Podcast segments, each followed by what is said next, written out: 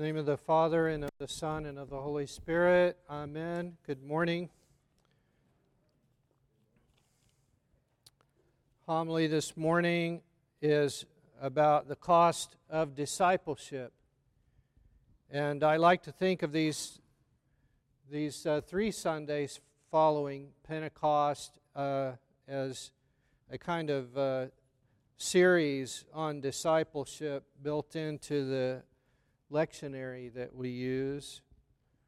He who loves father and mother more than me is not worthy of me. And then today, to come and to follow Christ. And next week, um, uh, can't remember, it's from the Sermon on the Mount. I can't remember exactly, but I think if we pay close attention to these things, we can see that we are being challenged in our discipleship of Christ.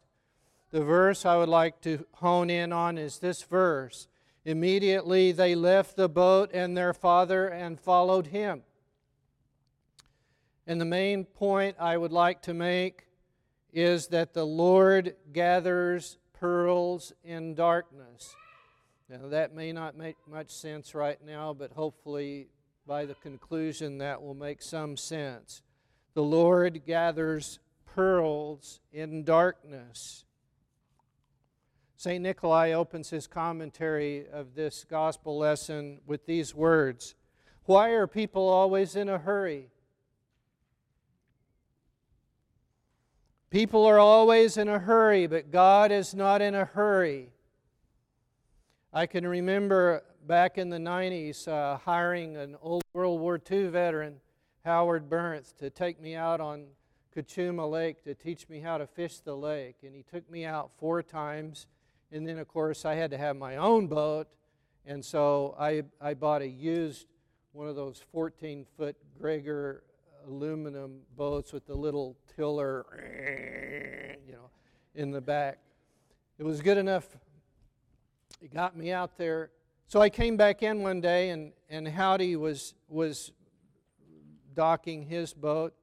And he saw me coming in. He says, Hey, John, how do you like your new boat? I said, Well, it gets me out there where I want to go, but it's not very fast. Well, who's in a hurry? He said. I, it's like I had forgotten why I was even going out there. It's like every time I get on the lake, it's a bass tournament, you know. And so I was going out there. I was, needed to be reminded to go out there to relax. People are always in a hurry to see the success of their efforts as quickly as possible. In the stock market, I want to invest 10,000 today and see it double in a week or a month. Or otherwise I grow impatient. But God is neither quick nor slow. God has his own rhythm. He sows in one generation and reaps in the next generation. The generation in which he sows thinks God is moving very slowly. But the generation in which God reaps thinks God is moving quickly. God sees and acts in the big picture, but we have a hard time seeing the big picture. St. Nikolai says this Had Christ acted after the manner of men, he would have chosen 12, he would not have chosen 12 fishermen to be his apostles, but rather 12 kings of the earth. If he had been like men, would he have wanted immediate success for his efforts to harvest the fruits of his labors, he could, by his irresistible power, have converted 12 of the most powerful kings in the world and made them his followers and his apostles.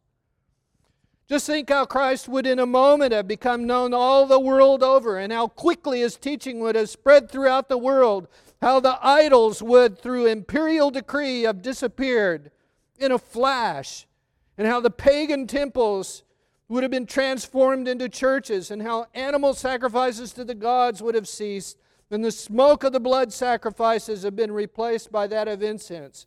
Think how easily the church of the one living God would have been established for the whole human race without having to suffer.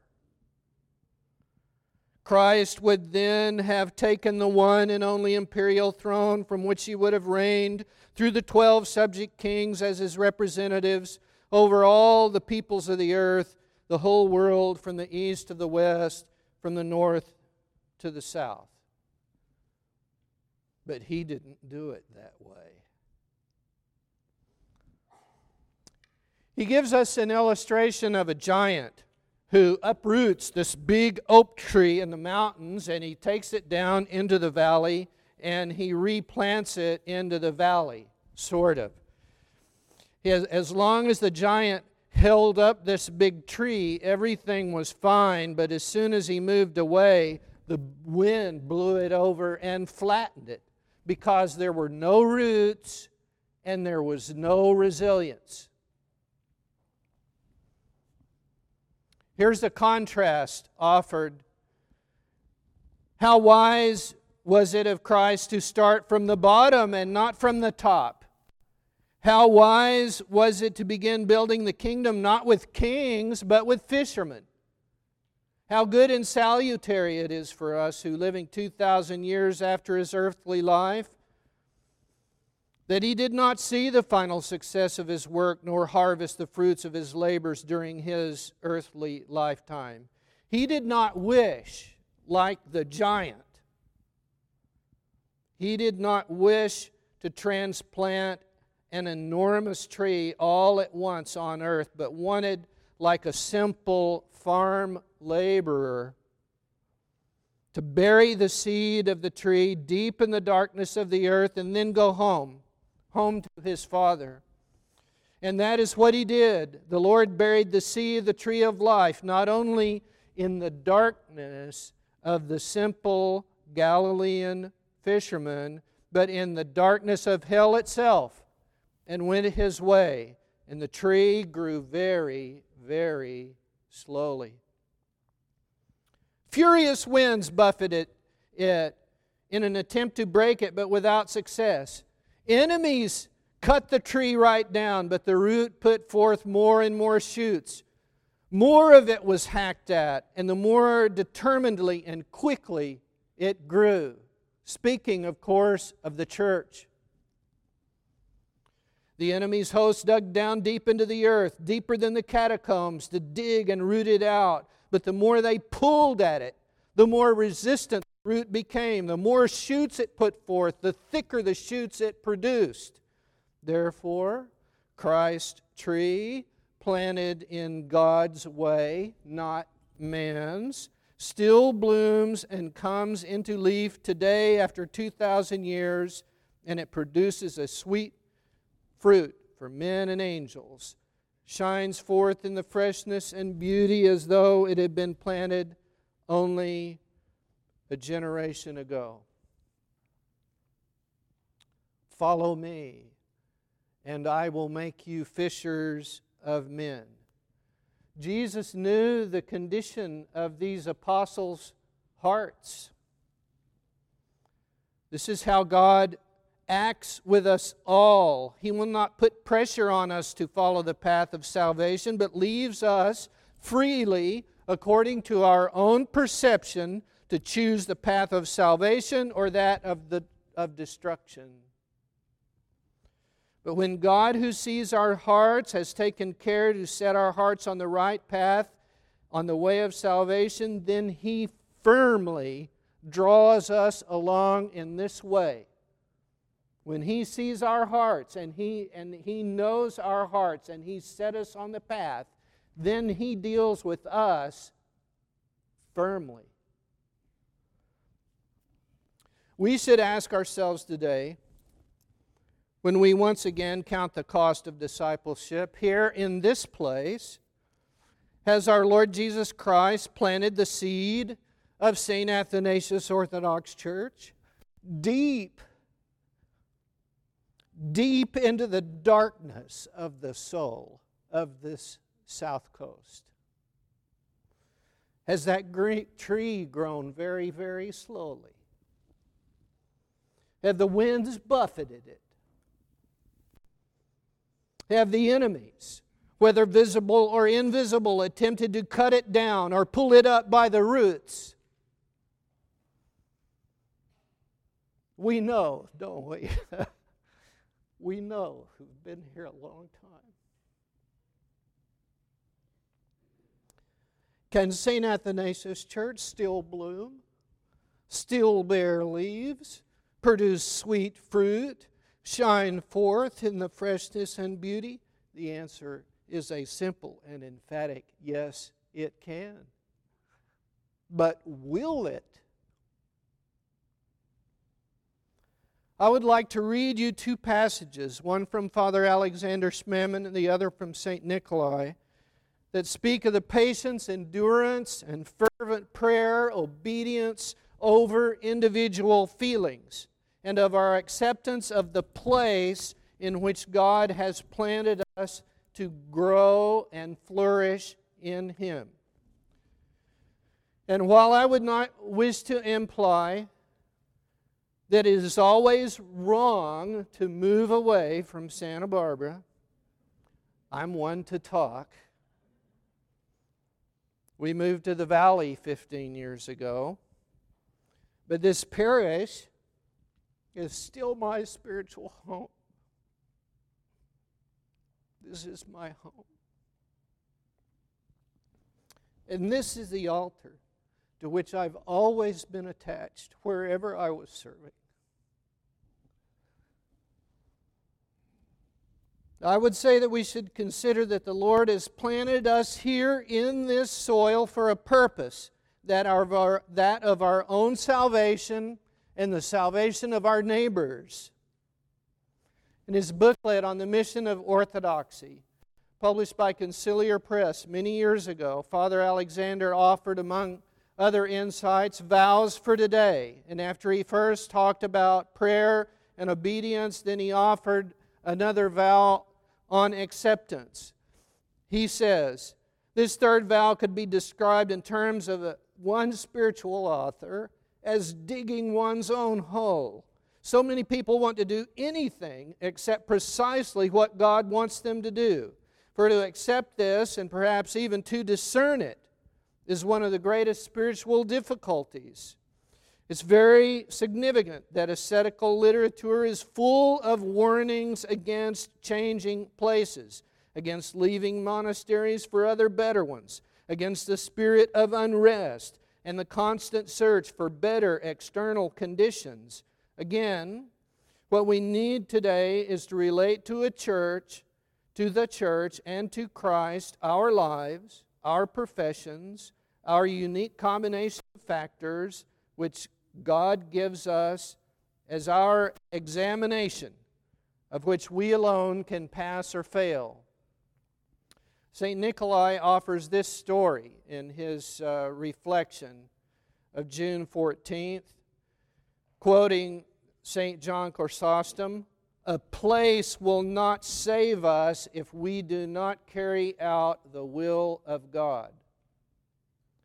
A place will not save us if we do not carry out the will of God. It is told of a monk who lived in a monastery where five brethren loved him and one brother offended him. Because of this one brother who offended him, he moved to another monastery.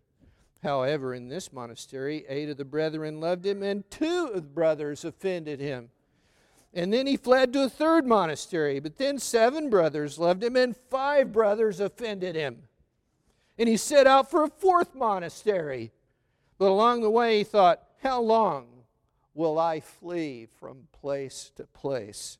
I will never find peace in the whole world. It would be better for me to become patient. He pulled out a piece of paper and wrote in bold letters I will endure all for the sake of Jesus Christ, Son of God. And when he entered the fourth monastery, here some of them loved him and others offended him, but he patiently endured all the offenses. And as soon as someone offended him, he would take out that piece of paper and read, I will endure all for the sake of Christ Jesus, Son of God. And so, with patience, he succeeded, and all loved him, and, rem- and he remained in that monastery until his death. So, today, how might we apply this lesson on discipleship and following Jesus Christ in our own lives?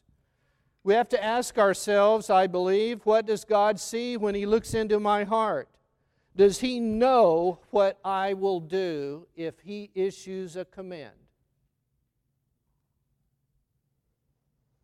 Let us listen to the voice of the Lord as He calls each of us, as He once did the Galilean fishermen follow me.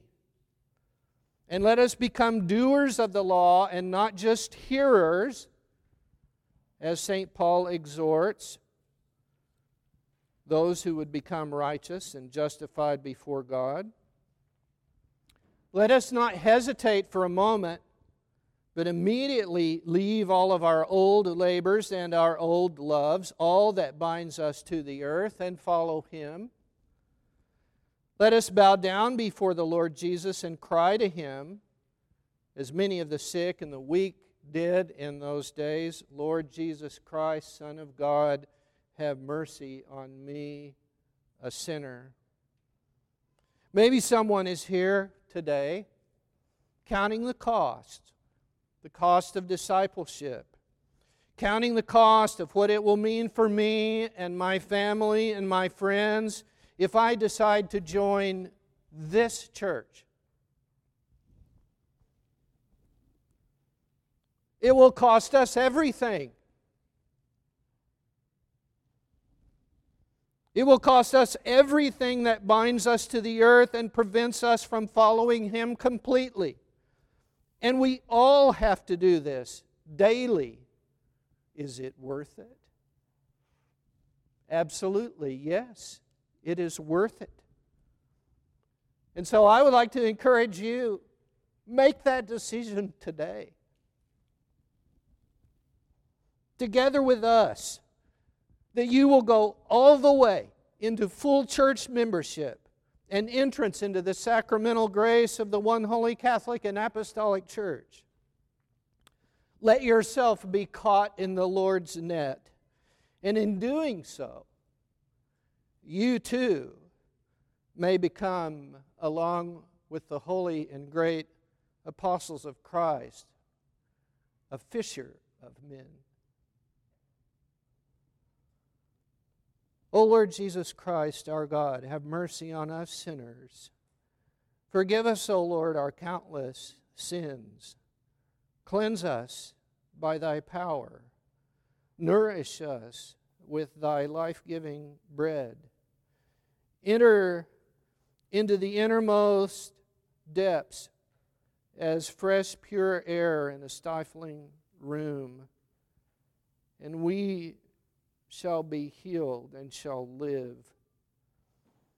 May we become small pearls in thy kingdom, harvested from obscurity.